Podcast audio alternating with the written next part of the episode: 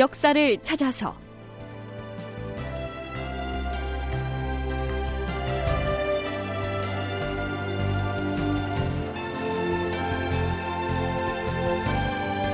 제 831편 김시민과 진주대첩. 극본 이상락 연출 최홍준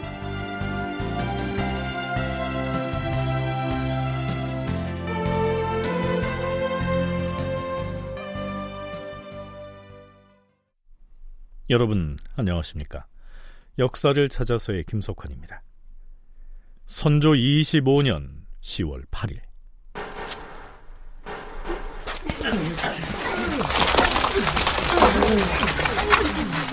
겁먹을 것도 없다. 지금 외놈들이 쏘는 조총은 너무 멀리서 쏘기 때문에 기껏해야 성벽 아래쪽에 떨어지고 있다. 그러니 두려워하지 말고 돌을 날라라.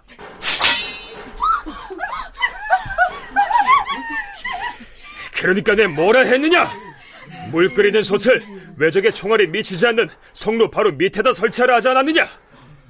보수들은 비격 진천내와 총통 발사 준비를 차질 없이 갖춰야 할 것이다. 궁사들은 적이 조총을 쏜다고 해서 활로 맞대응해서는 안 된다. 함부로 쏘아서 화살을 허비하는 자는 용서치 않을 것이다.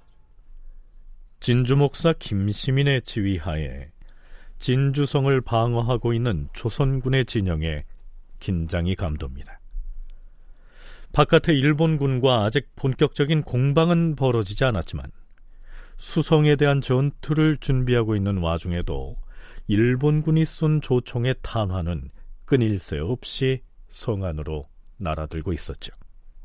더구나 성을 빼앗으려고 공격에 나선 일본군이 2만여 명의 대군인 데 비해서 수성에 나서고 있는 김시민의 조선군은 5분의 1도 안 된 3,800여 명이었으니까요. 무엇보다도 외부의 지원군이 절실했습니다. 10월 초 여덟의 날도 저물어서 이경이 됐습니다. 이 이경은 밤 10시쯤인데요. 일본군이 야간 기습 공격을 해올지 몰라서 가슴을 졸이고 있었습니다.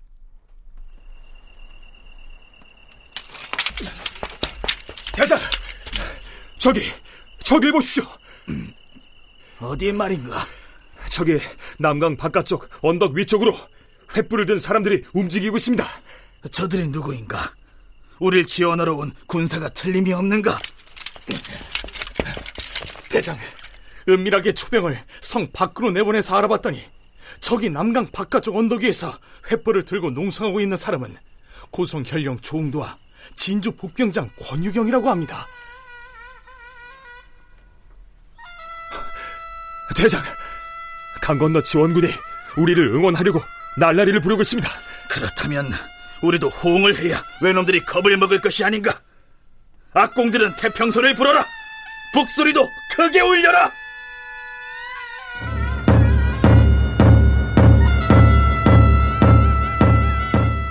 군사들은 모두 함성을 내질러서 외종무리의 길을 꺾어둬라!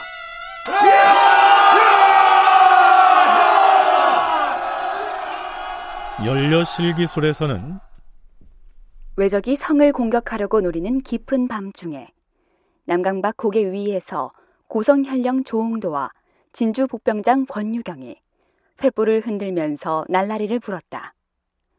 그러자 김시민도 성 안에서 날라리를 불고 북을 쳐서 응답하니 외적이 놀라서 두려워하였다.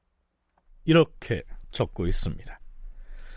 날라리 이건 한자말로 태평소라고 부르는 우리 국악기입니다. 그러나 조웅도와 권유경이 밤중에 횃불 시위를 벌이고 이렇게 날라리를 불고 한 것은 성을 포위하고 있는 일본군에게 이쪽에도 상당한 군사가 있으니까 섣불리 성을 공격하지 말라. 이런 경고성 시위였을 뿐 실제로 군대를 거느리고 온 것은 아니었죠.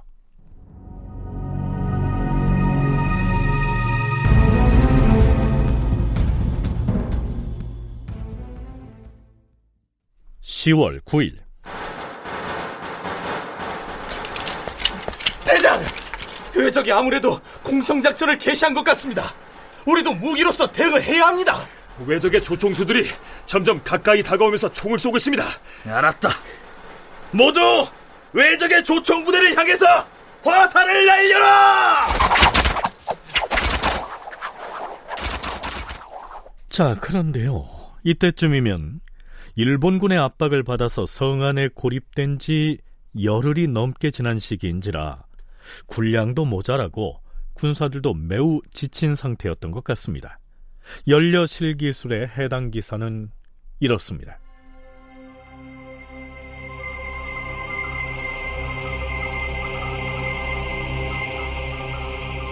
이때 구원병은 오지 않고 성을 포위하고 있는 외적의 세력은 날로 늘어갔다. 김시민은 밤낮으로 성을 방어하기에 온 힘을 기울이면서 병사들에게 생사를 같이 할 것을 권면하였다.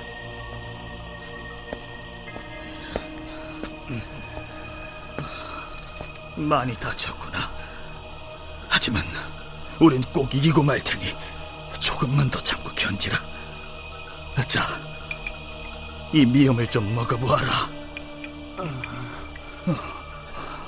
대장, 저는 이틀째 맹물만 마시고 있는데 배가 고파서 더는 견디질 못하겠습니다요.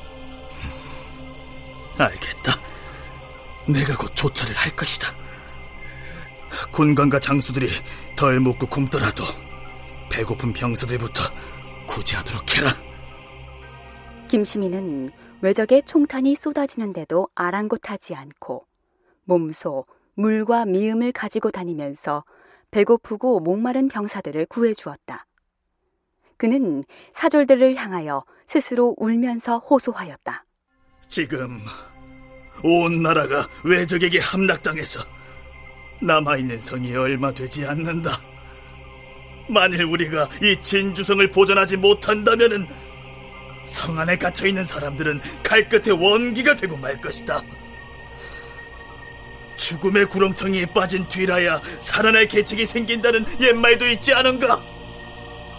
죽을 각오를 하고 싸워야 살아남을 수 있음을 명심해라. 그러자 성 안의 사졸들 중 죽음을 각오하고 싸우지 않는 사람이 없었다. 그런데 외적과 공방을 오래 계속하다 보니 그만 화살이 모두 떨어져 버렸다. 자, 전투 중에 화살이 떨어졌습니다. 어떻게 해야 할까요? 김시민은 군관들을 향해서 이렇게 얘기합니다. 자, 누가 경상감사에게 찾아가서 사정을 설명하고 화살을 받아오겠는가?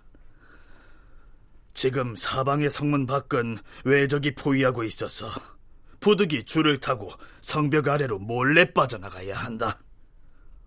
목숨을 걸어야 할 것이다. 만일 이 일을 잘 해낸다면 그 사람에게 매우 큰 상을 내릴 것이다. 누가 하겠는가? 하지만 일본군의 포위망을 피해서 빠져나갔다가 다시 화살을 가지고 돌아온다는 것은 매우 위험한 일이었지요. 때문에 아무도 나서는 사람이 없었는데요. 제가 다녀오겠습니다. 어, 장하구나. 네가 능히 이 일을 해낼 수 있겠느냐? 기필코 임무를 수행하겠습니다. 이 사람은 진주 관아의 아전인 하경해라는 사람이었습니다. 그래서 어떻게 됐을까요? 하경해가 야음을 틈타 성을 빠져나가서 화살 100여 불을 구해왔다. 나눌 부자가 이 화살을 세는 단위로 사용됐던 것 같은데요. 실제로 무기 관련 문헌을 보면 화살 몇 부 이런 기록이 나타납니다. 훈련 도감에도 화살 300부 42개 이런 기록이 나타나는데요. 여러 기록을 살펴봐도 낮게 화살 개수가 49을 넘지 않은 것으로 봐서 이 일부는 화살 50발을 나타낸 것으로 봐야 할 것 같습니다. 하경해가 구해온 화살이 100여 부라고 했으니까 5천 발쯤 되겠는데요. 뭐 그 정도면 당장 급한 불은 끌 수가 있었겠죠.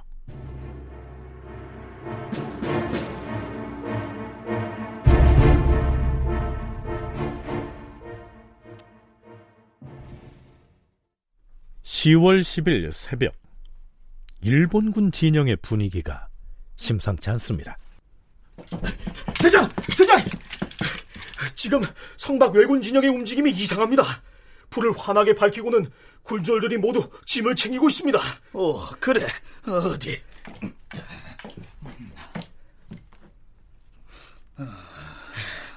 놈들이 이제 지쳐서 싸우기를 포기하고 그만 돌아가려고 하는 것이... 아니다. 필시 속임수를 쓰는 것일 터이다. 거짓으로 돌아가는 척하는 것이다. 저런 위장 술수를 쓰는 것을 보니 곧 공격이 임박했음이 모든 장주들에게 경계령을 내려라. 예, 대장. 나는 동문 북장대로 갈 것이다. 판관 성수경은 동문 옹성에 가 있다가 성문이 무너지면 기병들을 이끌고 나가 싸우라.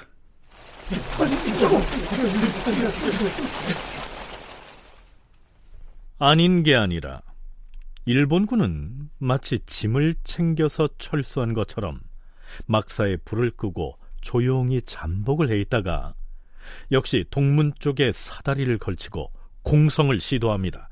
격전이 붙은 것이지요.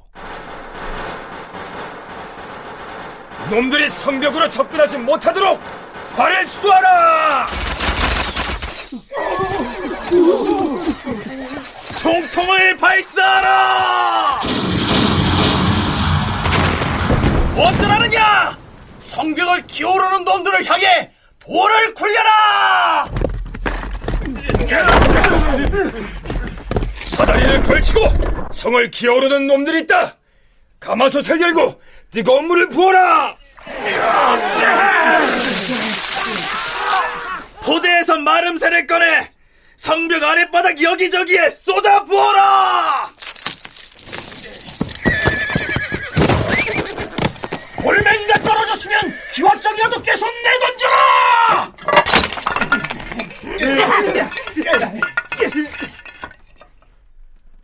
앞에서 언급한 마름쇠는 예전에 평양성 전투를 다룰 때 설명한 적이 있었습니다.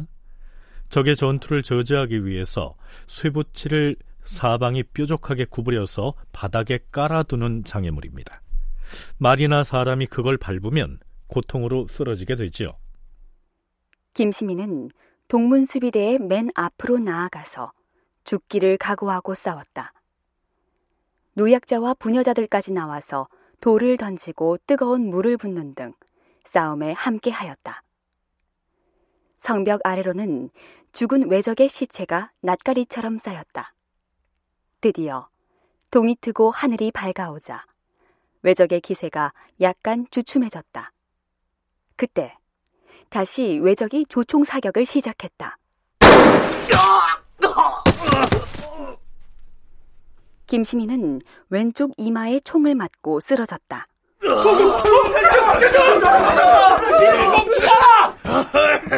시끄럽게 떠들지 말고 곤양군수 이광화가 나를 대신하여 전투를 지휘해라. 예, 대장.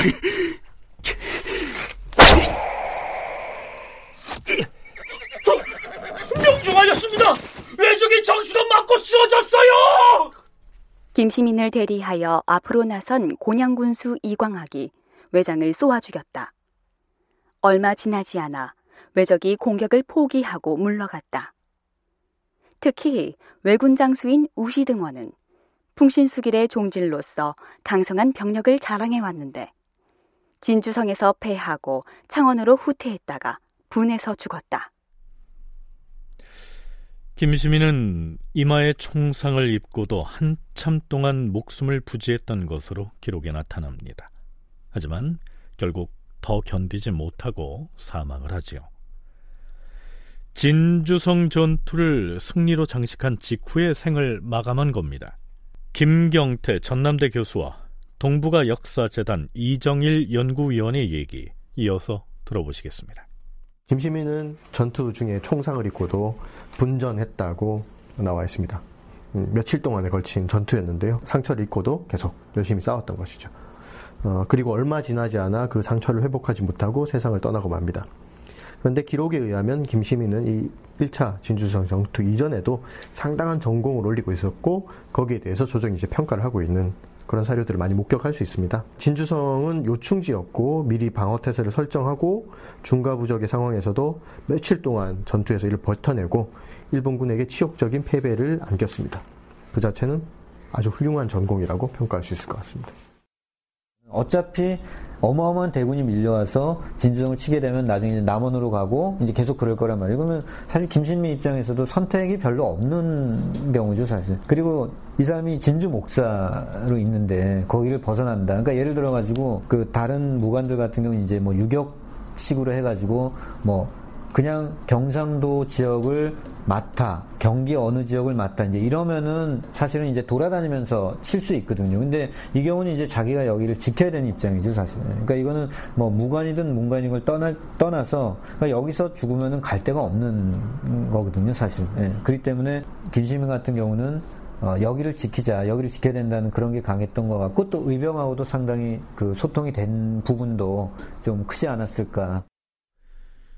김시민은 무슨 관찰사나 초유사 등처럼 중앙에서 임명장을 받고 다른 지방으로 옮겨가서 근무할 수 있는 신분이 아니고요.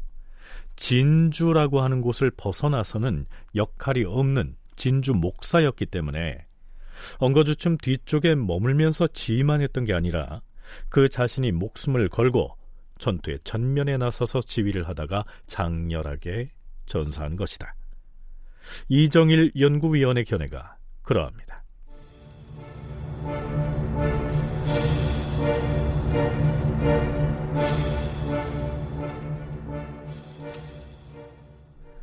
그로부터 며칠 뒤 의주의 행제소 김성일이 올린 진주성 전투에 관한 장계를 보아하니 수만에 이르는 외적이 여러 차례 승전한 기세를 바탕으로 죽기를 기약하고 진주성을 함락시키려 하였는데 김시민이 불과 수천 명의 외로운 군사를 가지고 홀로 성을 보전함으로써 침체되었던 경상우도의 인심을 분연히 흥기하게 하였다.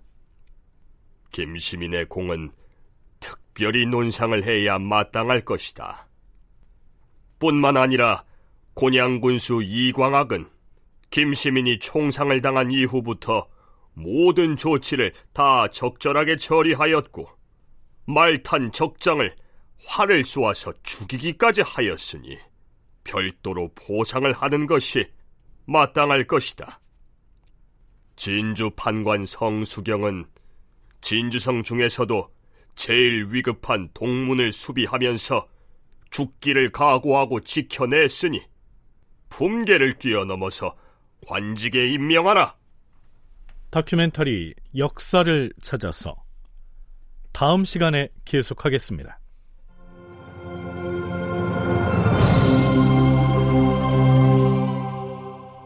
출연 석승훈, 박주광, 나은혁, 김용석, 서정희, 송백경, 김희승, 해설 김석환, 음악 박복규, 효과 신철승 김성필 기술 송민아.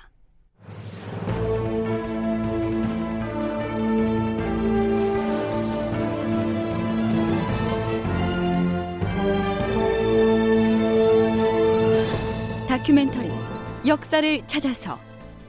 제 831편 김시민과 진주대첩. 이상락 극본 최용준 연출로 보내드렸습니다.